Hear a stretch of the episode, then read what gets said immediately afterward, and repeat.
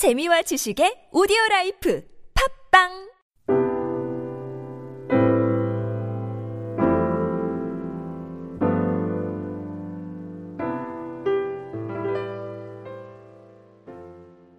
오늘 바울은 복음에 합당한 삶을 어떻게 살아야 하는지에 대해서 얘기를 합니다. 그 전에 스쳐가듯이 성도의 삶과 죽음의 문제를 다루고 있습니다. 어, 사실 수많은 사람들이 이 땅을 살아갈 때 마지못해 살아갑니다. 이끌려 살아갑니다. 아, 그래서 이런 소리 많이 듣지 않습니까? 뭐 살자니 괴롭고 죽자니 두렵다. 뭐 이런 얘기를 듣는 경우가 있습니다. 사는 걸 괴롭게 생각하고 그러자고 그러자고 또 죽으니 예, 막, 막상 죽자고 하니까 두려움이 엄습해 오는 것 같습니다. 근데 오늘 본문을 보니까 사도 바울은 이렇게 이야기합니다. 살아도 좋고 죽어도 좋다. 좋다. 그러니까 살아도 좋고 죽어도 더 좋다라는 이런 자세로 살아가라고 우리에게 권면하고 있는 것입니다. 23절과 24절의 말씀을 같이 한번 보시겠습니다.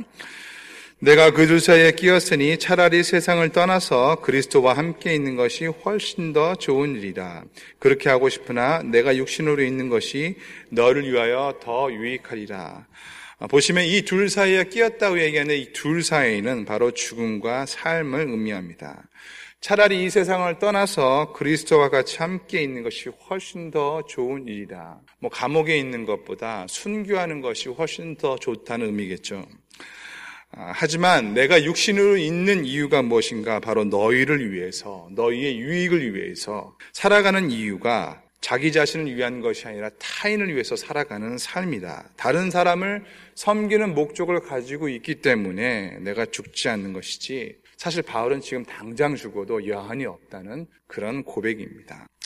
이것이 바울이 빌립보 교인들을 대한 태도입니다. 그리스도와 함께 천국에 있는 소원, 순교하면서 하나님과 예수님과 함께 있는 것이 바울이 원하는 것이지만은 육신으로 바울은 빌립보 교인들을 위해서 다른 사람을 섬기기 위해서 마치 어머니가 어, 자식을 품듯이 자식을 위해서 섬기기 위해서 살아가는 것처럼 그런 심정으로 말하는 것이 바로 바울의 삶이라는 것입니다. 그런데 바울이 이렇게 고백할 수 있는 가장 큰 이유가 무엇입니까? 살아도 좋고 죽어도 더 좋다. 그것은 우리가 바로 어제 본 빌립보서 1장 21절의 말씀이 근거가 됩니다. 무엇입니까?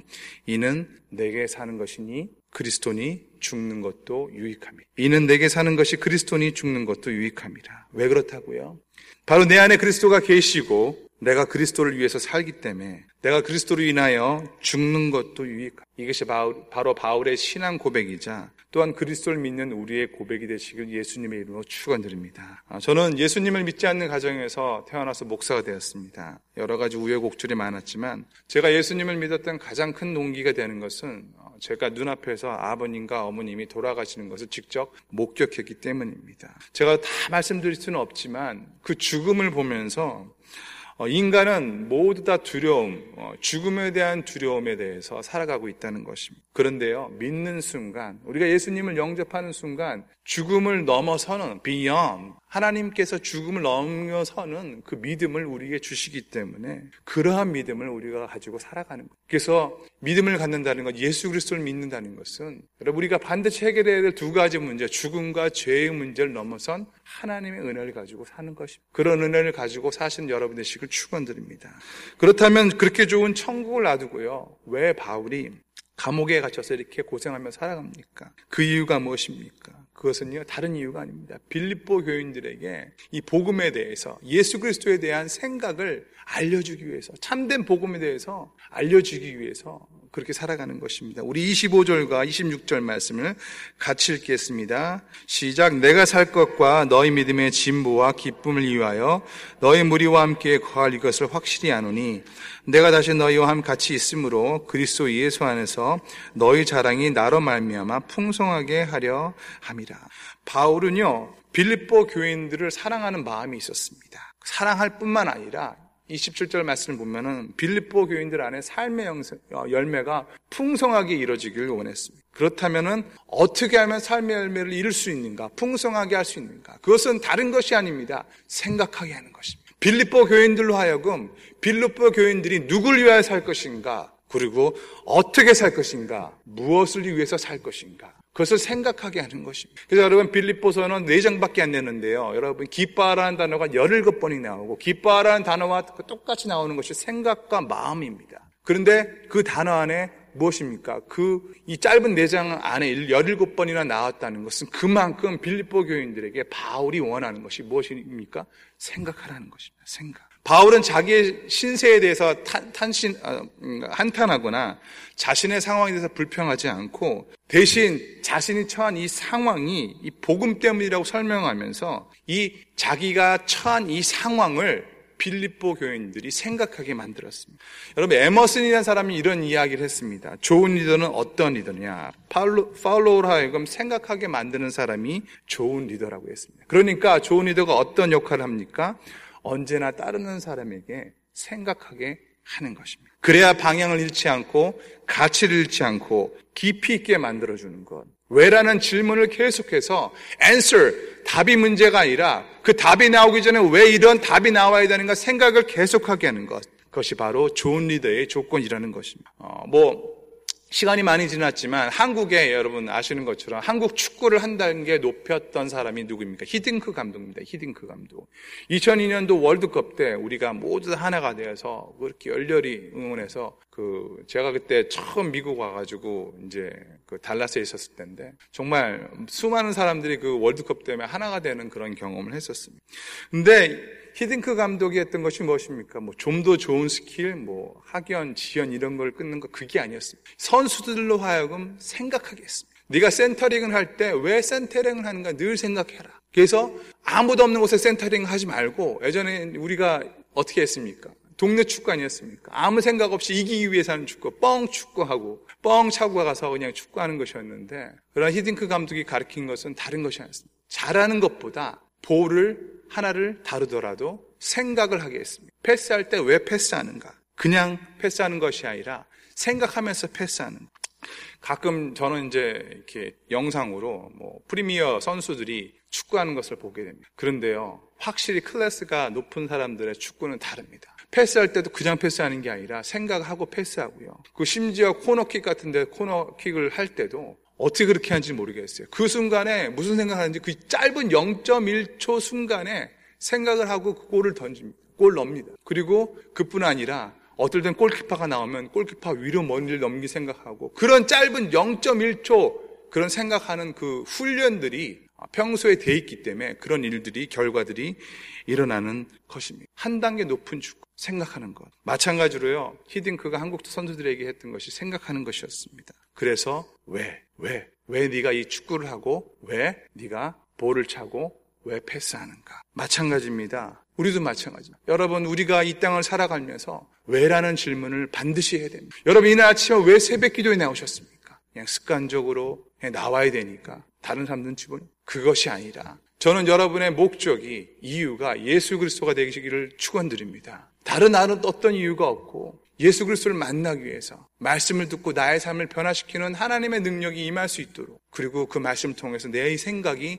나의 마음이 변화될 수 있도록 그것을 하게 하는 것이 바로 이 바울의 능력, 바울이 가졌던 능력이었다는 것입니다. 두 번째 바울이 빌립보인들에게 생각하게 하는 내용이 있습니다. 무엇입니까? 27절의 말씀을 같이 읽겠습니다. 27절의 말씀입니다. 시작. 오직 너희는 그리스도의 복음에 합당하게 생활하라. 이는 내가 너희에게 가보나 떠나 있으나 너희가 한 마음으로 서서 한 뜻으로 복음의 신앙을 위하여 협력하는 것과 여러분 복음에 합당한 생활입니다. 복음에 합당한 생활. 한 마음과 한 뜻을 가지고 협력하라는 것입니다. 한마디로 말해서 예수 믿는 사람들이 한 마음을 품고 한 뜻으로 있어야 이 복음에 합당한 생활, 그것을 통해 다른 사람에게 복음이 정, 어, 전해진다는 것입니다. 성도의 하나됨을 중요하게 강조하고 있습니다. 사실 우리가 가질 수 있는, 인간이 가질 수 있는 최대의 감격이 무엇입니까? 하나됨의 기쁨입니다. 하나일 때 우리는 정말 어떻게 표현할 수 없는 어, 카르스타시스 같은 그 감정적인 마음들이 일어나게 됩니다. 어, 남자와 여자가 만나서 교제하고 깊어지는 순간 하나가 되는 것처럼 행복감이 되는 거죠. 하나됨의 기쁨. 여러분, 우리가 지금 다 연합교인으로 모여서 어, 지난번에도 우리가 같이 그 체육대회 같이 나가셨는데, 제가 줄다리 갈 때 보니까요, 얼굴 표정들이 완전히 양편이 하나가 돼서 하는 것들을 이렇게 볼 수가 있었습니다. 하나 됨의 만족. 이것만큼 어, 놀라운 일이 없다는 것입니다. 한 마음을 품을 때 진지한 기쁨이 나타난다는 것입니다. 그럴 때 또 다른 사람과 협력할 수 있다는 것입니다. 그런데 제가 요즘 최근에 조금 이렇게 불편한 것들이 있었습니다. 뭐냐면은 우리가 너무 교회에 와서 어, 하나님에 대해서만 이야기한다는 것입니다. 아, 그게 나쁘다는 것이 아닙니다. 잘못됐다는 것이 아니라 우리가 하나님을 배워야 되기 때문에 하나님의 말씀을 듣고 그 말씀을 쪼개고 나누고 배우는 것이 필요합니다. 그런데요, 중요한 사실은요, 그 복음이요, 나에게만 있으면 아무 소용이 없습니다. 복음은 흘러가야 되는 것입니다. 전해져야 되는 것입니다. 어, 저는 이제 운동을 합니다. 이제 오후에 농구를 하는데 어, 놀라시겠지만 저의 모든 그 운동 친구들은 흑인들입니다. 흑인들. 백인들이고요. 제가 어느 순간 결정한 것이 있습니다. 제가 한국 교회를 다니면서요. 한국 이민 교회를 다니면서요. 어느 순간에 미국 사람들, 흑인, 특별히 흑인들 이런 사람들과 만나지 않으려고 그러더라고요. 언어적인 면도 있고 불편한 면도 있고 그러는데 근데 어느 순간 하나님께서 깨달음을 주셨습니다. 네가 미국에 사는 이유와 목적이 무엇이냐. 제가 운동하면서요. 같이 이제 그, 그 친구들과 얘기를 합니다. hang out을 한다. 근데 어느 순간 이 아이들이요. 제가 목사란 거 알면요. 이제 저 조크도 하고 그래. 뭐 예수님이 농구할 때 같이 하냐 뭐 이런 얘기도 하고 하는데 어느 순간에요. 쉬는 순간에 애들이 물어봅니다. 자기가 이번에 job을 잃게 됐는데 나를 위해서 좀 기도해 줄 수 있겠는가. 제가 잘 못하는 영어로도 같이 섬기고 도와주고 또 굳이 그런 것이 아니어도 high school 아이들은요 예수님을 믿다가 안 믿었던 이유가 뭐 엄마가 job을 잃으면 뭐 믿고 안 믿고 이러더라고요. 그런 신앙에 대해서도 얘기하게 되고 어, 여러분 우리가 복음을 전해야 될 대상은 교회 안의 대상도 필요합니다. 그러나 가장 중요한 것은 무엇입니까? 여러분이 받았던 그 복음을 다른 사람에게 전하고 나누는 것이 필요합니다. 근데요, 우리 너무 좁아요. 하나님의 말씀 너무나 많이 받고, 솔직히 여러분 이 빌립보서 말씀 몇 번이는 여러분 너무나 많이 읽고 다 아시잖아요. 기쁨의 서신. 그러나 이 빌립보서의 말씀이 우리의 삶 속에서 어떻게 reaching out 되는가, 다른 사람에게 전해지는가, 저는 이것이 더 중요하다고 생각해요. 십자가는요, 하나님과의 관계, 그러나 중요한 것이. 다른 사람과의 관계가 있을 때 십자가가 완성되는 것입니다. 오늘도 여러분 만나는 사람이 흑인이든 백인이든 모든 어떤 사람이든 여러분이 가진 그 예수님의 마음을 전하신 여러분이 되실 축원드립니다. 어, 그뿐만 아니라 믿지 않는 사람에게도 협력하는 그 마음을 가지면 좋을 것 같습니다. 저는 어, 소천하신 옥하는 목사님 정말 존경합니다. 제가 지금 사랑의 교회가 지금 저렇게 됐지만은 전에 제가 사랑의 교회에서 섬기셨을 때는 옥 목사님께서 그 제가 그 아직도 기억하는 거 97년도에 그 IMF 터졌을 때 한국 정부에서 제일 먼저 포기했던 거니 것이 고아원과 복지관이었어요. 장애인 우들을 위한 복지관. 그런데 그 복지관 포기한 복지관을 그, 그 사람들이 와서 도 와달라고 했을 때 정말 제 앞에 테이블에서 봤는데요. 아무런 뭐 꺾임 없이 주저함 없이 그 복지관을 도와주고요. 그 당시에 5천만 원 정도 되는 돈이었는데 그 자리에서 해주시고 나중에는요 그 복지관 아예 사셔서 그래서 제가 알기로는 사랑의 교회에서 제일 먼저 그 장애 복지관을 위한 장애우들을 위한 건물을 따로 독립적으로 했던 교회가 사랑의 교회였었습니다. 그럴 만큼 옥 목사님께서는 믿는 사람들뿐만 아니라 믿지 않는 사람들, 어려운 사람들을 위해서 리칭아웃하고 나아가는 것. 복음을 나야가 나만 가지고 있는 것이 아니라 다른 사람이 전하는 그 능력이 있었다는 것입니다. 그것이 바로 예수를 믿는 사람의 참된 모습이라고 저는 생각합니다. 마지막으로 바울이 이야기하는 것이 무엇입니까? 우리가 받은 은혜의 목적 마찬가지입니다. 은혜에 대해서 얘기합니다. 우리가 은혜를 받았는데 그 이유가 무엇인가? 여러분 우리 29절과 30절에 말씀이 있습니다. 같이 읽겠습니다. 시작.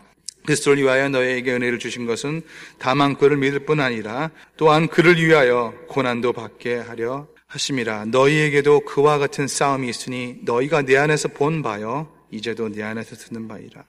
은혜는 목적이 있는데 무엇입니까? 두 가지입니다. 첫 번째는 믿을 뿐만 아니라 또한 두 번째는 그와 함께 뭐요? 고난도 받게 하려 함이라. 하나님께서 은혜를 우리에게 은혜를 선물로 주셨습니다. 그런데 하나님이 주신 그 날마다의 은혜를 무엇에 사용해야 되는가? 말씀드렸죠. 나를 위해서, 나만 위해서 아닙니다. 다른 사람을 위해서. 그래서 은혜의 목적은요, 믿음과 고난이다. 성경은 정확하게 말하고 있습니다. 어, 제가 얼마 전에 이거 CBS 기독교 방송국에서 봤는데 예전에 우리 교회에 오신 이용규 선교사님 하버드 졸업하시고 뭐 교수직 포기하시고 이제 뭐 이렇게 해서 우리가 내려놓음해서 많이 얘기했죠. 근데 저희 한국에 초기에 오셨던 뭐 선교사님들 토마 선교사님이나 뭐 언더우 선교사님 대부분은요 미국의 아이비리그 출신입니다. 하버드, 예일 뭐 기본적으로 다 하셨고요. 또 게일 선교사님 같은 분 저희 성경을 번역하신 분 제가 이렇게 CBS 방송국에서 봤는데 그분들의 헌신과 그분들의 수고가 없었다면 그리고 그분들의 내려놓음 보통 우리 가 기대하는 것이 무엇입니까? 하버드 나오고 예일 나오고 이렇게 하면은 기대하는 세상적인 모든 위치를 다 내려놓고 100여 년 전에 아무것도 없는 조선 땅 아무 빛도 보이지 않는 조선 땅에 복음을 전했기 때문에 오늘날 우리가 이 자리에 와 있는 것입니다. 중요한 사실은요. 오늘 사도 바울도 마찬가지지만 그들은 비전을 외치지 않았습니다. 내게 이런 비전이 있습니다. 이런 비전 아닙니다. 오늘 말씀에처럼 사도 바울이 하나님의 뜻을 예수님의 뜻을 생각했던 것처럼 그들에게는 한 가지 예수님의 뜻이 내 안에 내 뜻이 예수님 그리고 그 뜻을 날마다의 삶 속에서 다른 사람에게 전하는 삶을 살았기 때문에 그들이 가진 모든 것들 포기하고 그 작은 조선 땅에서 복음을 전하고 그렇게 순교하다 돌아가신 것입니다.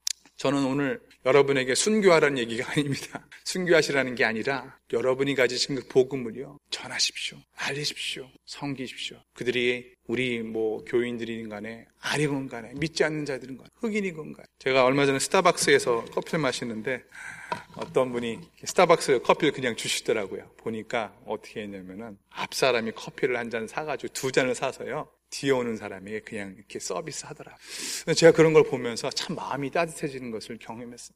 가끔 주일날 제가 보면은 거기 스타벅스에 성경 공부하는 기독교인들이 있어요. 그럼 제가 커피도 사주고 이렇게 하는데 여러분 작은 여러분의 섬김을 통하여 하나님의 나라가 이 땅에 올 줄 믿습니다. 오늘도 여러분 우리 안에 계신 예수 그리스도 그 은혜 여러분 얼마나 감사합니까? 우리 얼마나 많이 교회에서 은혜를 외치고 은혜에 대해서 감격하고 고백합니까? 그러나 그 은혜가 다른 사람에게 전해지지 않는다면 그것은 공허한 외침이 될 수밖에 없습니다. 오늘 예수 그리스도께서 주신 그 놀라운 은혜, 그 은혜를 가지고 하루를 사시고 그 은혜를 다른 사람에게 전하시는 하나님의 믿음의 종들이 되시길 예수님의 이름으로 축원드립니다. 우리 같이 기도하도록 하겠습니다. 하나님 감사합니다. 오늘도 믿음의 종들이 되게 하여 주시옵소서. 은혜를 주신 이유와 목적이 있습니다. 믿음과 고난을 함께 받기 위해서 또한 이 땅에 우리가 어떻게 살아야 되고 무엇을 위해서 살아가야 되는지 그리고 왜 살아가는지에 대해서 다시 한번 빌립보서 통해서 가르쳐 주셨습니다. 하나님 우리의 모든 삶 가운데 또한 특별히 새벽 재단에 나온 모든 주님의 백성들 가운데 함께하여 주시옵소서. 오늘은 우리가 나라와 민족을 위해서 기도하는 날입니다. 우리가 파송한 선교지와 선교사님들 위해서 기도하도록 하겠습니다. 하나님 감사합니다. 오늘도 우리가 파송한 모든 선교지와 선교사를 위해서 기도합니다. 특별히 하나님 사랑하는